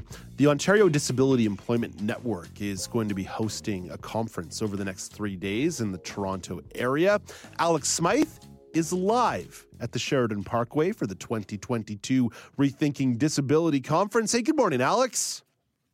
Good morning, Dave. How are you doing? Nice. I'm doing well. Nice to chat with somebody on location today. Alex, what's going on with the event? Uh, yeah, so we've just uh, started the event, as you say. It's a three day conference. So today, tomorrow, and Wednesday. Uh, they just wrapped up the keynote speaker from Joe Roberts, who is an inspirational speaker, and he's also the co founder of the Push for Change uh, Foundation. And so the, we're just kind of kicked off the conference. We have a lot more uh, speakers, a lot more uh, interactions and interviews that we're going to be able to do over uh, today, tomorrow, the next few days that we get to share with the folks at home. Yeah, we're going to have you on location uh, talking to a few of the folks out there, and we'll be sharing some of those interviews on the show. I know that one of the things when you're in our shoes at these kinds of events is we don't oftentimes to get to take in some of these uh, speeches or keynotes. Did you have a chance to take in that keynote this morning? I, I did, and it was quite moving, quite inspiring. He shared a very personal story of his past, you know, dealing with homelessness, growing up, having opportunity to correct his life and and make positive changes out of it and wanting to share that with with other folks who may be going through a similar situation is really quite moving so i was really happy that i was i had the chance to take that in and hopefully you know there's a few opportunities throughout the day i can squeeze in a couple more uh, speeches and and uh, talks in between interviews Yeah, I know you're going to be speaking to about four different people today, but who are some of the guest speakers that you're keeping an eye on? Maybe some of the sessions you want to jump into? Yeah, so there's a bunch of different things going on. Like there was one that's talking about mental health and burnout, which I think is really key Yeah, given yeah. everything that's gone on in the last few years. Another one is talking about just the different financial assistance programs uh, from uh, Revenue Canada that just talked about how you can get funding. It's something we've always talked about on our show.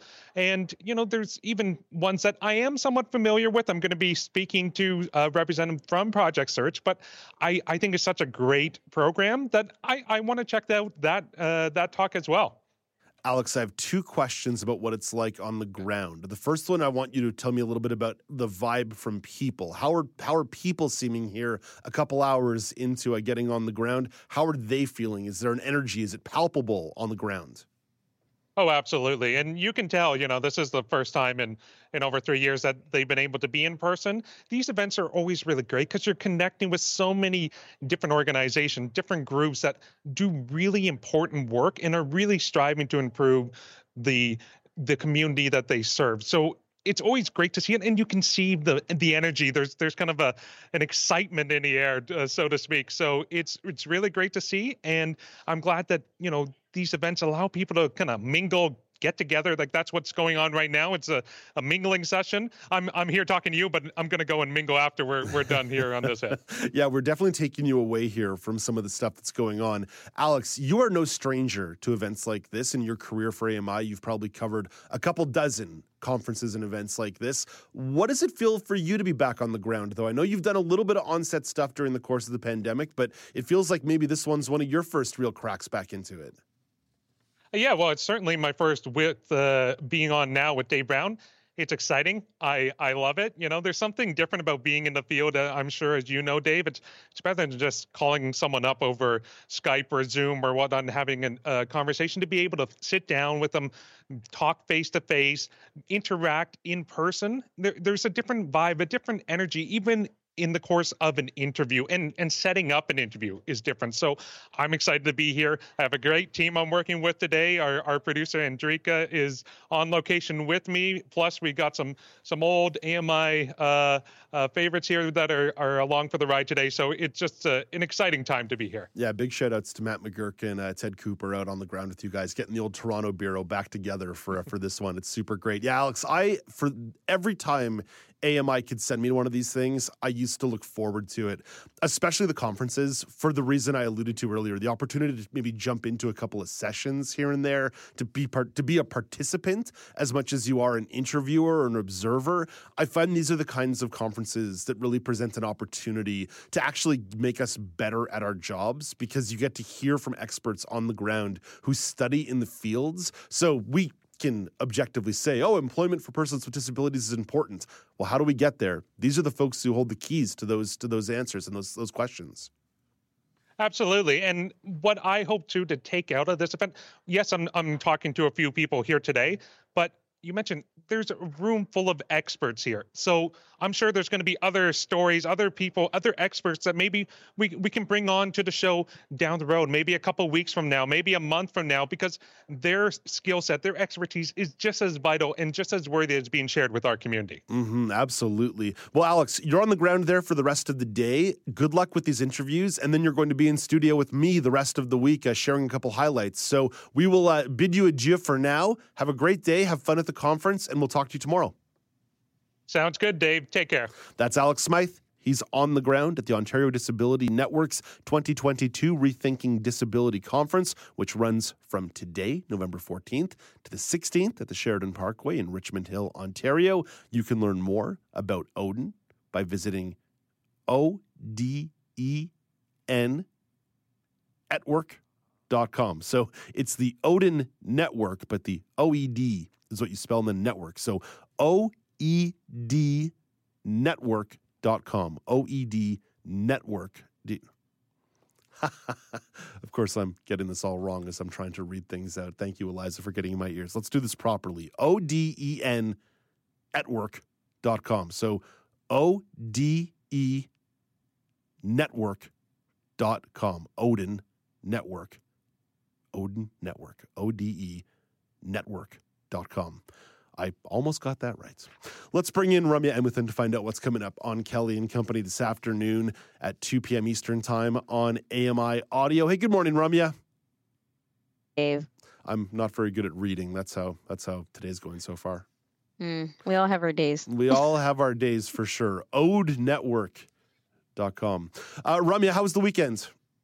Weekend was great. Uh, we had the Ontario Disability, uh, sorry, OBSA, Ontario Blind Sports Association. See, look, we're all we're Gal- all having, know, we're right? all having trouble with Yeah. acronyms this morning. Trust, exactly. But that was held Saturday at the Best Western Hotel in Brantford, Ontario. It was an amazing turnout. We'll talk more about it on uh, Kelly and Company as well. Uh, lots of representation from across Ontario athletes, coaches, uh, AMI, CNIB, lots of great organizations uh, doing their part in support. And it was a lot of fun. Yeah, there's going to be a lot of uh, great inductions and ceremonies going on here. Over the course of the next few weeks, whether it was the OBSA or we have uh, Brock Richardson who's going to be uh, co-hosting, who's going to be emceeing an event coming up here down the road. Yeah. We've also got uh, some pretty fun opportunities. Uh, the, the Commonwealth Games Canada is going to be doing their Hall of Fame induction ceremonies earlier uh, in the next couple of weeks. I know this because I did some voiceover work for them ahead of ahead of that one. So yeah, there's a lot of great stuff going on. A lot of dinners and celebrations. Tis the season when hotel Mhm. ballrooms are staying nice and busy. So that's always that's always a fun one through and through. Uh, Ramya, what's coming up on the show today? Well, as you said, Brock Richardson, he's joining us for our sports update, and he's going to be telling us about his emceeing experience at OBSA on Saturday. Uh, we're also talking more AMI stuff. So, the podcast Raising Kindness, which is offered as a video podcast on YouTube as well, with Becky Zara and her son Bennett. Uh, we're talking about that with her, you know, how she feels putting this show together, what value she finds in the volunteer work that she's doing around southern Saskatchewan. Looking forward to that convo. And on Know Your Rights, this conversation is going to be very interesting interesting. Danielle McLaughlin is talking about measures to end slavery in the U.S. and Canada. They showed up in some ballads, so we're going to talk about it um, in 2022. We're still having this conversation specifically, you know, uh, labor in prison, things like that. Mm, yeah, well, Daniel's always got those interesting stories to share with you guys. The yeah. uh, the the second story you mentioned, though, I find that one to be uh, to be so so interesting. Uh, so I'm, I'm, trying to I'm having a, I'm having a blank right in the middle of my brain. You you were just talking about oh Becky Czar raising kindness. Yeah, yes. Becky Czar just did a great podcast last week on Remembrance Day where she and Bennett and a friend went down to the Legion. Just a really mm-hmm. really amazing episode. It timed in so well with Remembrance Day. It Becky is just a superstar of superstars, and it's so great to see her like really spreading her wings on this podcast, doing a great job. Yeah, and I'm I'm looking forward to talking about that episode as well as you said, super timely, and just where from where she started in the first episode at CNIB, which kind of is more comfort zone for us, and then um, like you said, spreading her wings, getting all these young people involved. I'm so excited to chat with her. Yeah, we miss her as a community reporter on Now with Dave Brown, but we know she's on to bigger and better, so it's all good. Ramya, thank you for this. Have a great day. No problem. Talk to you later. That's Ramya Amuthan, the co-host of Kelly and Company, coming your way 2 p.m. Eastern Time on AMI Audio. Coming up next, Jim Crisco describes a newly launched pilot program in Manitoba that is aiming to close the gap in services for adults with disabilities. This is now with Dave Brown on AMI.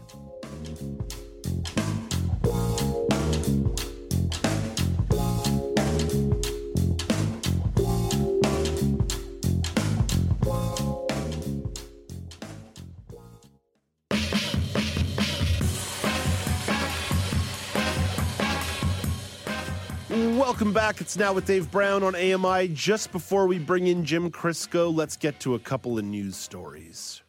Of course, we started the show talking about some news abroad at the G20 conference and the ASEAN conference and the COP27 conference, but there's plenty going on around the Ottawa area as well, dealing with federal politics. Let's begin with the House of Commons Justice Committee looking to review Canada's extradition system. Laurie Paris explains.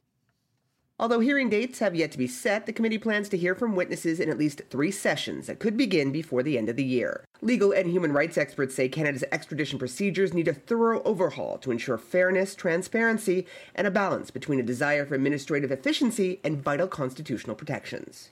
In a report released last year, voices calling for change highlighted a number of problems with how proceedings unfold under the 1999 Extradition Act, criticizing the system as inherently unjust.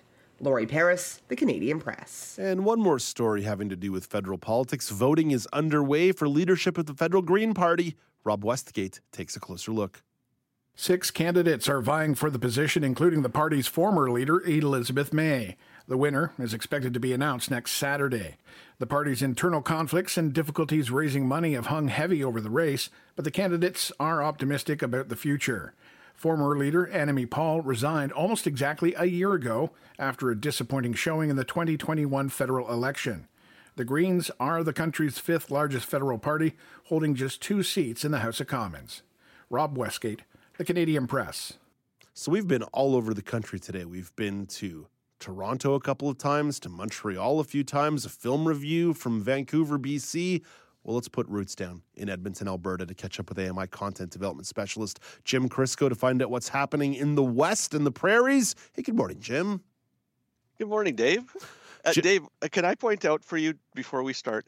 Uh, next week, we're going into the Grey Cup, and uh, one of the teams is from my region. And it's almost impossible not to have a team from my region. The only team in the West outside of it is Vancouver. But I still take great pride in that, that the west the the central region will be represented at the Grey Cup. I was going to ask you Grey Cup questions a little bit later. So Jim, hold that thought. Hold that thought. Let's eat our vegetables before we have our dessert, shall we?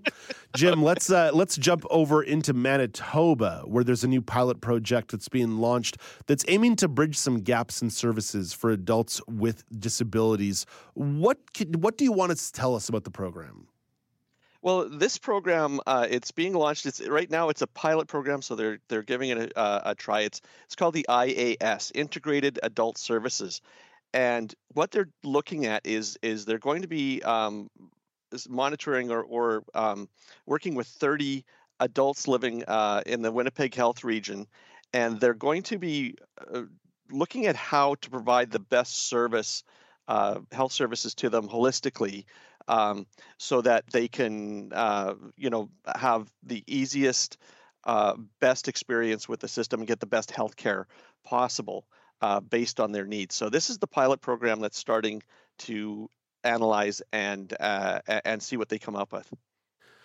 What pushed the government to finally move on this issue? Well, it, it, the, the sad part is what what pushed them to to work work on it or, or move on it was a settlement um, with Tyson Sylvester and Amelia Hampton, who in 2016 filed a human rights complaint alleging that gaps in the provision of, of services and supports to adults, adult Manitobans with disabilities, particularly those with complex disability related needs, created systemic barriers to equality. Um, and, uh, you know, when you look at it, you think it, it took a human rights complaint to have them analyze the system to make sure that the system or to ensure the system was treating everyone equitably. And uh, and so I, I, I think to me that's uh, you know I, I I don't want to be cynical but that's a little sad that it took a human rights complaint to actually create this. But the fact of the matter is the good thing is it's created now and they'll be looking at it and and hopefully make coming up with some really you know meaningful progressive things to do. Jim as you mentioned it's one of these moments where cynicism will kick in that when a government is obligated to do it via human rights complaint it's a little bit different than say oh we had this great policy idea um, which then oftentimes will lead advocates to say well i want to applaud but what am i applauding for exactly? So how are disability advocates in manitoba reacting to the news actually by what i understand what i can uh, I, I, can gather out of this is it is positive it, eh, they they are actually happy with it um, they they've they've been brought into the uh, eh, like many many of these uh, advocates have been brought in for the solution to to help work on this um, there was a, a, quote from dave cron who's the chair of the pilot project steering committee and he's the executive director from the cerebral palsy association of manitoba and he said the collaboration between the complainants, community partners, service providers, and the Manitoba government will lead to a fulsome project over the coming years. So I think that it's been well received. It's it's you know long overdue for sure, but uh, it does look like they have everything in place to come back with some actual, um, you know, probably very, very good things that they can put in place. Let's hop over to Saskatchewan and move to the world of parasport, where Logan Edwards has been gaining some notoriety, notoriety as a multi-sport athlete. So, Jim, why is Logan gaining so much traction? Well, you know what? It's it's a it's just a a, a really cool story about Logan. He's a 15 year old uh, and he, very athletic and and involved. Uh, he he was in football, baseball, uh, basketball, uh, and about a year ago, um, he uh, lost vision in one of one eye uh, from a, a, sporting accident, and he basically didn't miss a stride. as soon as you know they they sort of went through the the, the the diagnosis and the um, you know he went through the recovery phase he started playing his sports again.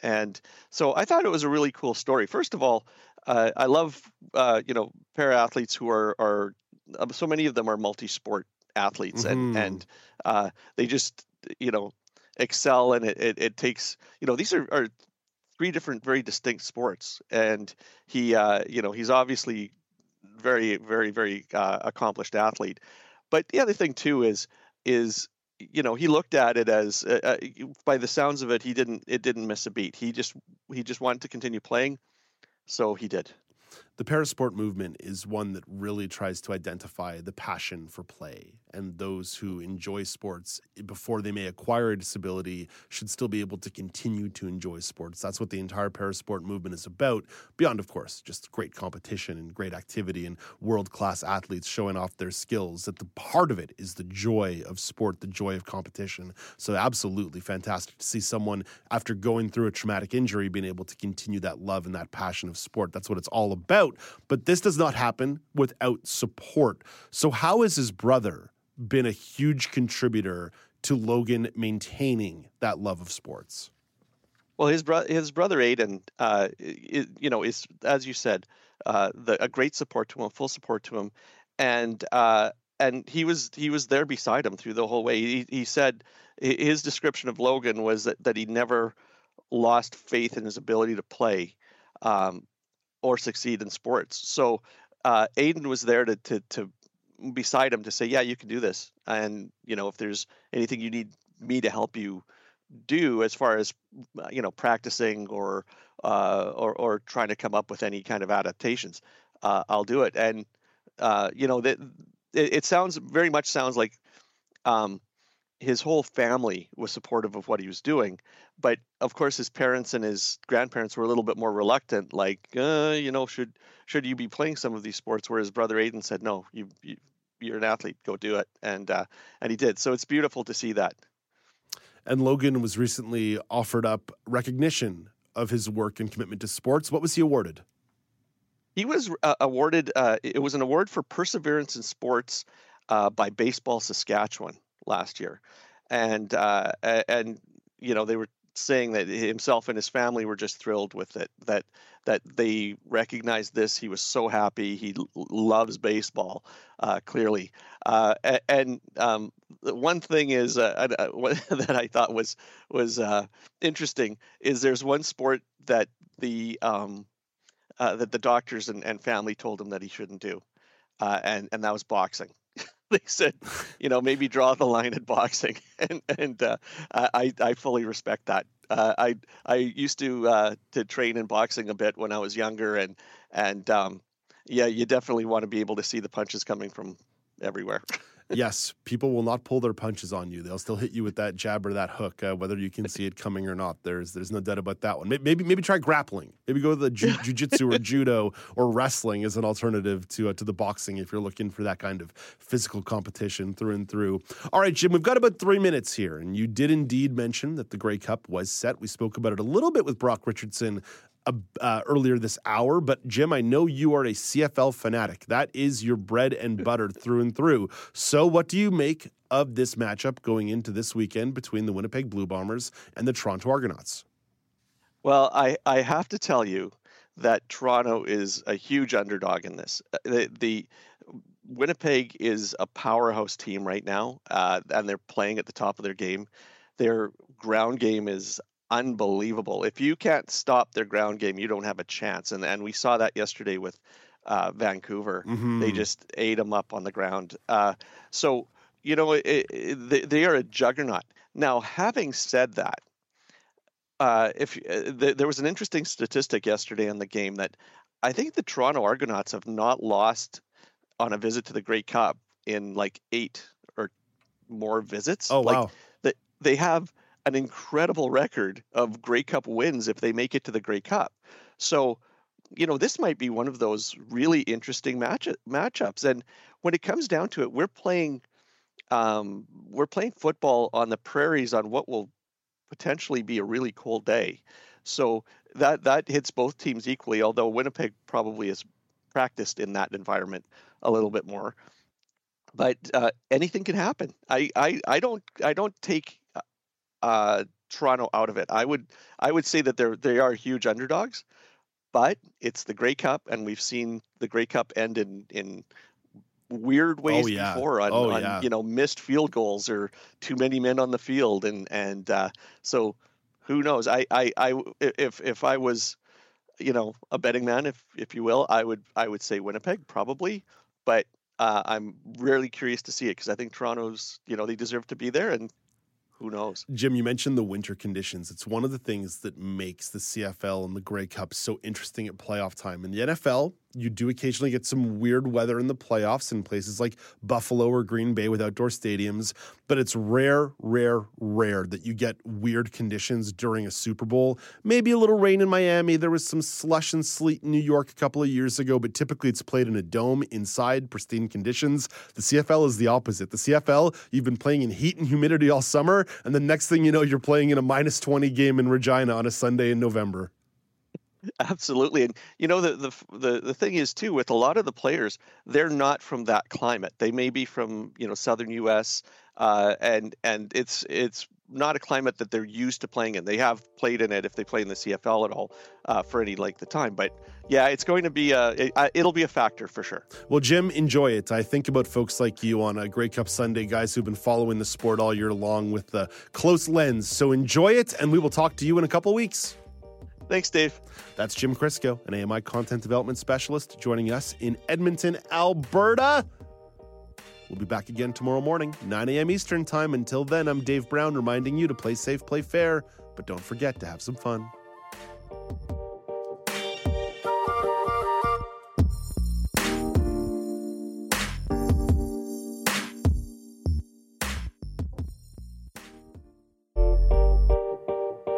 Dave Brown here. If you enjoy this podcast portion of our show, remember you can watch it live every day at 9 a.m. Eastern Time on AMI TV.